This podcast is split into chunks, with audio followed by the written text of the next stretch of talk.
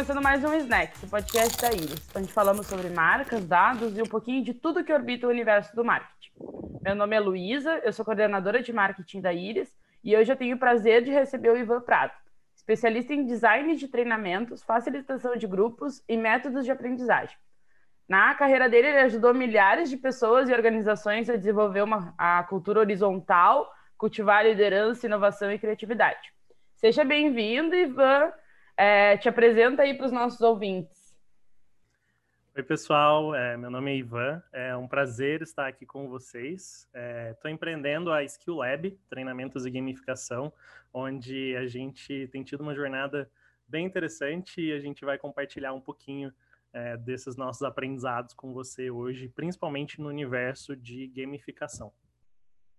Vamos começar então, em linhas gerais, o que, que é a gamificação, como que vocês usam nesses treinamentos? Conta um pouquinho para o pessoal entender é, um, um, pouco desse universo, né? Que eu sei que ele é gigante, mas eu acho que um pouquinho a gente consegue dar um overview.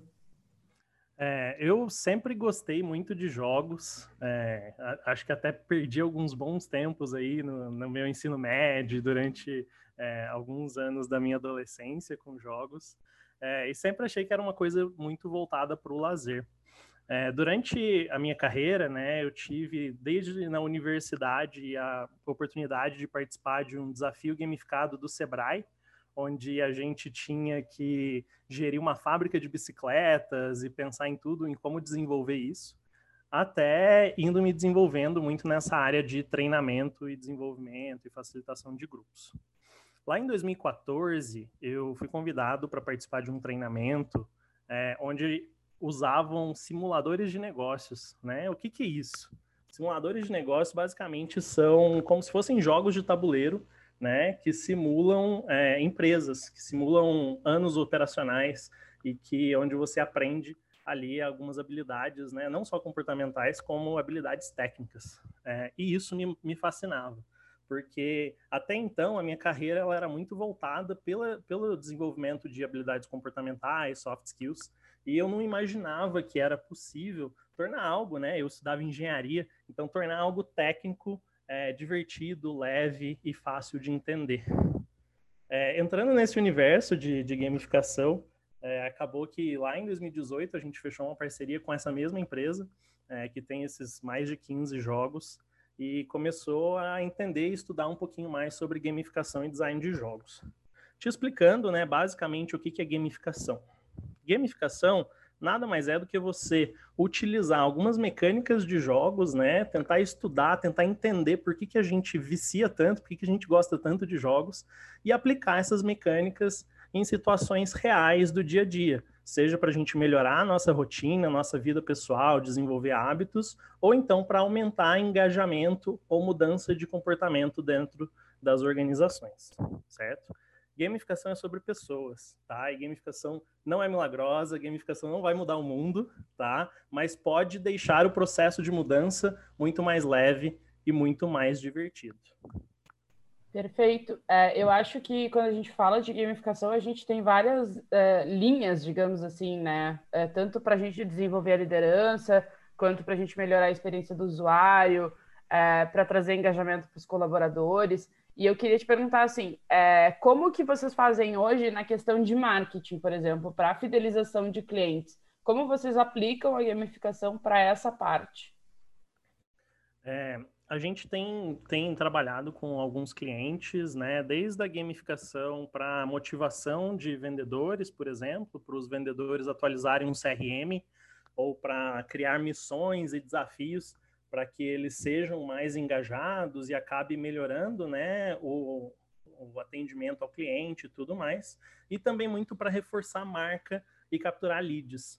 É, por exemplo, né, não sei se você viu, mas acho que mês, mês passado, ou esse mês, o Nubank lançou um jogo é, super simples, né, um jogo é, 8-bit, é, sobre boletos, né? Onde você entrava nesse universo roxo, você tinha que capturar moedas, você pulava boletos, pulava portas giratórias, que falava muito sobre a marca do Nubank, como eles querem é, revolucionar o sistema financeiro de uma maneira super leve, divertida, né? Tipo, não é um jogo desenvolvido super complexo que levou né, anos para desenvolver e vai viciar as pessoas, mas é um jogo que, que você vai ter ali um, um, um tempo gostoso, que você vai é, reforçar essa identidade da marca, é, e vai trazer né, muitas pessoas ali. Nossa, que legal, nunca pensei em utilizar um jogo é, dentro disso. A gente também tem alguns jogos é, muito voltados para captura de leads. É, então você faz um jogo ali, de novo, alinhado com a tua marca, alinhado com o teu propósito, né? alinhado com, às vezes, até teus produtos, e as pessoas vão jogar esse jogo, né? Seja um boliche, seja um, um, um jogo tipo Snake, é, por aí vai. E a partir desse momento, chega um momento que você faz uma pontuação, certo? É, e você tem a oportunidade de entrar no ranking. Mas para entrar no ranking, você tem que deixar seu nome e seu e-mail. então é ótimo para fazer essa captura de leads de uma forma bem mais leve, né? Porque hoje pedir dados das pessoas é uma coisa é, um pouco complicado, com a quantidade de informação que a gente recebe todo dia, com a quantidade de e-mails que a gente recebe. Então a gente sempre tem aquela coisa: será que eu dou meu e-mail para essa organização? Será que eles vão me encher de spam? É, e quando a gente traz essa abordagem um pouco mais leve, é, pode acabar tornando um pouco mais divertido. E tem um dado super interessante também, né? A gente tem parceria com uma empresa australiana para desenvolver esses jogos, né, de advert games, né, que são basicamente games para marketing, que você pode, dependendo da pontuação da pessoa, dar um cupom de desconto, por exemplo, para o seu produto. E pela pesquisa né, dessa empresa, é, cupons que você merece, né, que você ganha por esforço próprio, tem 700% mais chances de serem usados do que um cupom aleatório que você encontra na internet.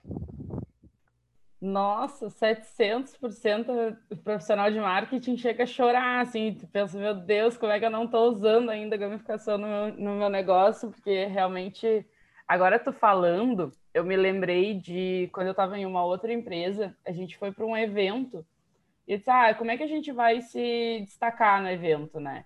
E aí, disse, ah, vamos fazer um sorteio, né? Que é o que todo mundo faz em evento. Eu disse, tá, uhum. fazer um sorteio, tipo, vai ficar pegando, né, sei lá, preenchendo em formulário e o contato das pessoas, as pessoas não vão se inscrever só por, tipo, por, pelo sorteio. E realmente hoje em dia elas estão deixando muito de se inscrever só, tipo, ah, eu estou fazendo um sorteio e te inscreve aqui. E aí a gente pegou o joguinho do dinossauro do Google e transformou ele para a temática da empresa.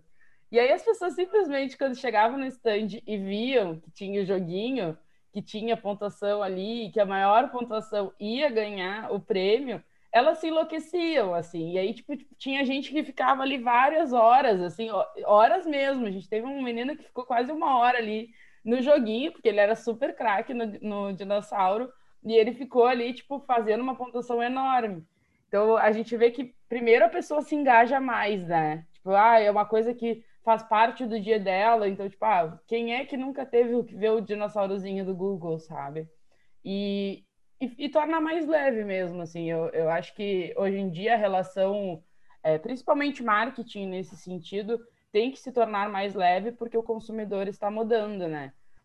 E aí a gente vem para gerações aí, e aí a, a minha próxima pergunta é muito nesse sentido, como que tu enxerga essa nova geração chegando aí no, né, para consumir o mercado, para ter dinheiro e fazer rodar, é, usando a gamificação é, muito a favor dela. Assim, eu vejo muita geração Z.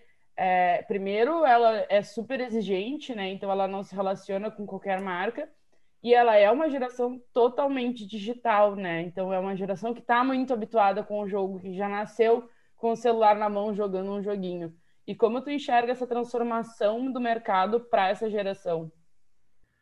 É, eu, eu vejo que né, a nossa geração de millennials foi, foi está sendo muito essa geração de transição para o meio digital, essa geração que questiona muito as coisas, que está trazendo um pouco mais da ideia de por quê, né? Tipo, por que, que eu estou fazendo isso? Qual o objetivo? Qual o resultado que a gente quer gerar?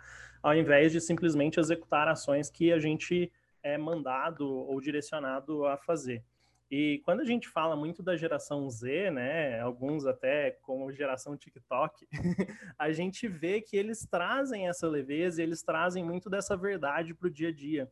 Né? Eu, eu tentei me experienciar nesse, nesse mundo do TikTok, é, fiquei lá umas duas semanas, aprendi bastante, e o que eu vi é, é um mundo que, claro, tem vários filtros divertidos, tem, tem várias coisas, mas não é um mundo muito produzido, né? Tipo, você faz, é, você o celular, você e a câmera, é, e tem muito dessa verdade, tem muito desse dia a dia, tem muito desse real, que às vezes no Instagram a gente quer deixar o feed bonito, a gente quer deixar aquela coisa tudo perfeitinha, a gente quer mostrar, porque o Instagram para mim virou portfólio, ele já não é mais tanto um canal de conteúdo, enquanto o TikTok realmente está virando.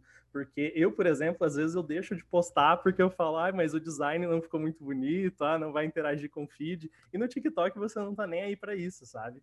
É, então, desde as dancinhas até a leveza com que as pessoas trazem, até a maneira em que muitas pessoas que estão crescendo hoje no TikTok estão usando é, esse um minuto de fala para trazer tutoriais, para trazer informações, eu acho que é, é um processo muito legal, muito leve, muito divertido mesmo. Deixa eu te perguntar, Iva, tu tem algum case que vocês trabalharam é, que seja legal da gente compartilhar com quem está nos ouvindo? Qual é a tua menina dos olhos, de, né? Quem, quem é que te, te faz brilhar o olhinho hoje em dia? Nossa, eu, eu, eu fiquei até chato, porque sabe aquele projeto que você tem tanto orgulho, que você conta para todo mundo? Parece mãe que o filho acabou de entrar na faculdade, assim, porque eu, eu tô tão apaixonado. É, em abril, a gente fechou um, um, dois projetos para uma, uma grande rede de hospitais, né, que estão São Paulo, Rio, Santa Catarina e Paraná, é, crescendo muito. E a ideia era de criar dois jogos, né? Um para gestão de resíduos hospitalares. Então você imagina, é, a gente às vezes vai jogar alguma coisa no reciclável, a gente não sabe o que é reciclável, o que não é, muito menos qual cor que é o que do reciclável. Imagina o pessoal de hospital que tem mais de 30 coletores. É um coletor para resíduo químico, é um coletor para perfuro cortante, é um coletor para material infec é, infectante e por aí vai a gente criou um jogo é, super, super, legal, assim, né? Que a, apesar de ter funcionado muito para eles, é um pouco distante da minha realidade. Mas a gente criou também um outro jogo que é sobre segurança, que é de combate a incêndios. O que acontece? Os bombeiros, é, eles, né, pela legislação, toda indústria, todo laboratório, todo hospital, você precisa ter um treinamento anual obrigatório para todos os funcionários em segurança, em combate a incêndios. E isso acontecia, era um treinamento de 20, 30 minutos, super tranquilo, tá? Isso já acontecia. É, mas era um treinamento, né? Slide, falado, e funcionava para algumas pessoas, mas nem tanto para outras.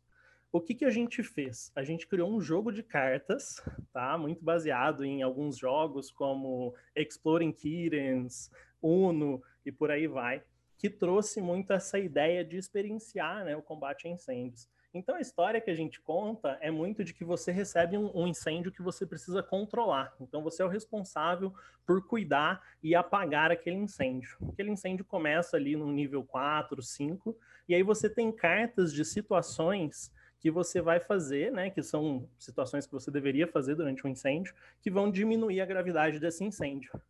Só que você também tem cartas que vão aumentar a gravidade desse incêndio, que são coisas que você deveria evitar, que não deveria fazer durante um incêndio, né? Então, tipo, você vai aí de zero até o nível 10 de um incêndio. Você pode, às vezes, cuidar mais de um incêndio ao mesmo tempo.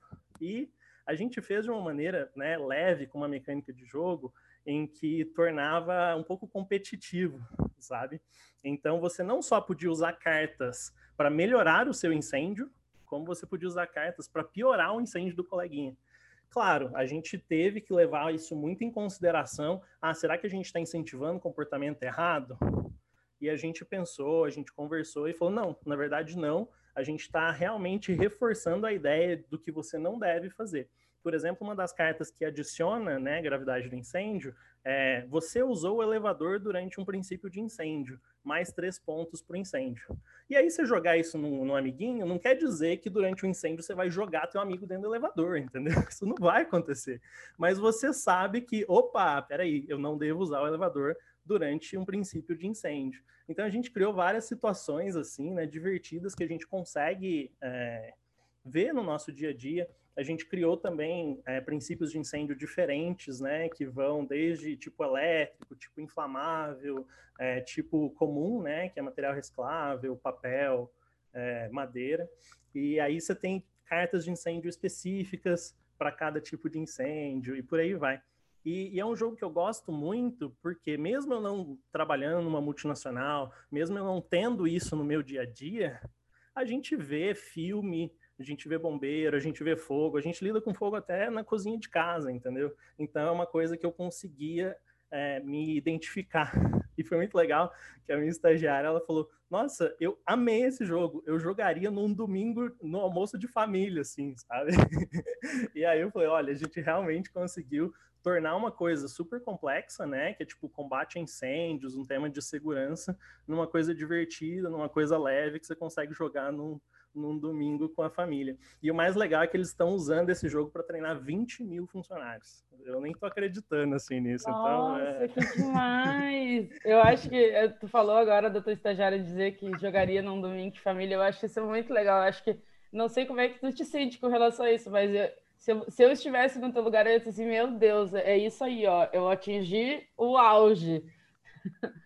É... E, é isso, assim, né? Antes da pandemia, eu diria que 70% do, do, dos nossos trabalhos eram de treinamento e facilitação, que é uma coisa assim, que eu sou apaixonado, é a minha especialidade, né? Mas chegou março, os eventos foram todos cancelados, a gente é, levou um susto, assim, eu, eu até, né, falando empreendedor sem glamour, mandando a real, eu deitei na cama, assim, tipo, chorando, assim, tipo, o que que eu vou fazer, sabe? e foi um processo muito legal da gente rever tudo, de adaptar nossos treinamentos e workshops para o online, e foi um momento em que a gamificação também voltou aquele boom, né? A gamificação teve boom em 2011 e agora está de novo voltando a palavra, por quê? Porque gamificação, de novo, é engajamento, e incentivar a mudança de comportamento. E a gente está fazendo tanta coisa online e a gente precisa de engajamento. Então a gente tá, a gente virou uma empresa de gamificação assim do nada por conta da pandemia. Que legal, vocês se reinventaram mesmo, assim, é, acho que já fazia parte do dia a dia de vocês, né? Sabe que eu estava olhando o site de vocês e me chamou muita atenção para duas coisas, tá? É, a primeira é a gamificação voltada para motivação de vendedores, que é uma dor enorme hoje em dia, né? E aí, tipo, tu vai ler sobre o assunto, ai, tu sempre tem que ter dois vendedores para eles competirem entre si. Isso, isso tá deixando de ser uma realidade, sabe? Tipo, não é o propósito das pessoas, ah, não, eu vou ser o melhor que ele, porque eu preciso ser o melhor que ele, eu preciso entregar mais que ele. E eu fiquei muito curiosa, um, nesse, e na parte de liderança, porque também é uma coisa, tipo, principalmente agora no online, né, olhando assim, tipo, como que tu desenvolve a liderança? A gente aqui na Foral tá com alguns, alguns programas de, de workshop mesmo, assim, para as lideranças, mas como que tu torna mais leve esse, esse plano de carreira do profissional, sabe? Eu fiquei bem curiosa nessas duas questões. É, não, muito legal, muito boas as perguntas, né? É, eu tem, tem um erro muito comum e um erro que assim eu cometi, né, durante o meu, o meu começo da, da gamificação. Não é um erro, tá? Mas é, é algo que a gente deixa de cuidar. É que tem a tríade da gamificação, né, que são os pontos, as insígnias e o ranking. E o pessoal quando pensa em gamificação pensa nisso.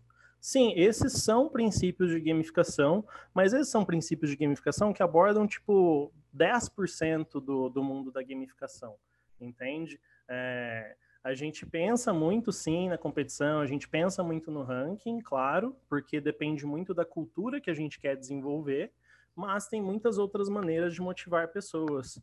Outra coisa que eu acho, né, particularmente errada, claro que funciona de situação para situação é a ideia de prêmios, de bonificação, entendeu? Muitas vezes a gente gasta um horror em, em prêmios que a pessoa, tipo, ah, é legal, ganha um prêmio, mas às vezes a pessoa não, não buscava isso, às vezes ela buscava um reconhecimento, às vezes ela buscava um jantar com um gestor, às vezes ela busca outras coisas que a motivam que não ganhar uma garrafinha, que não ganhar um jantar.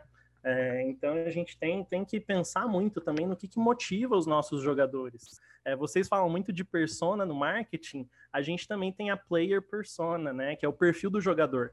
E a gente normalmente constrói quatro perfis de jogadores para cada gamificação, porque a gente tem que criar maneiras de influenciar cada um. Eu, por exemplo, sou uma pessoa que sou muito influenciada pelo meio social, certo? Eu posso jogar um jogo, o jogo pode ser o jogo mais incrível do mundo. Eu vou jogar uma semana, eu vou jogar dez dias, vou viciar sim, mas depois acabou, entendeu? Não tem por que eu voltar para lá, né? Agora, quando eu jogo com alguém, seja colaborando, né, participando de missões jun juntos, é, criando grupos, né, e tudo mais, ou seja, competindo, eu tendo a ficar muito mais tempo. Enquanto a pessoa está online, eu estou online. Assim. então, é, isso é uma coisa que me motiva, entendeu? Tem gente que se motiva pela, pelo bottom, pelo pin, né?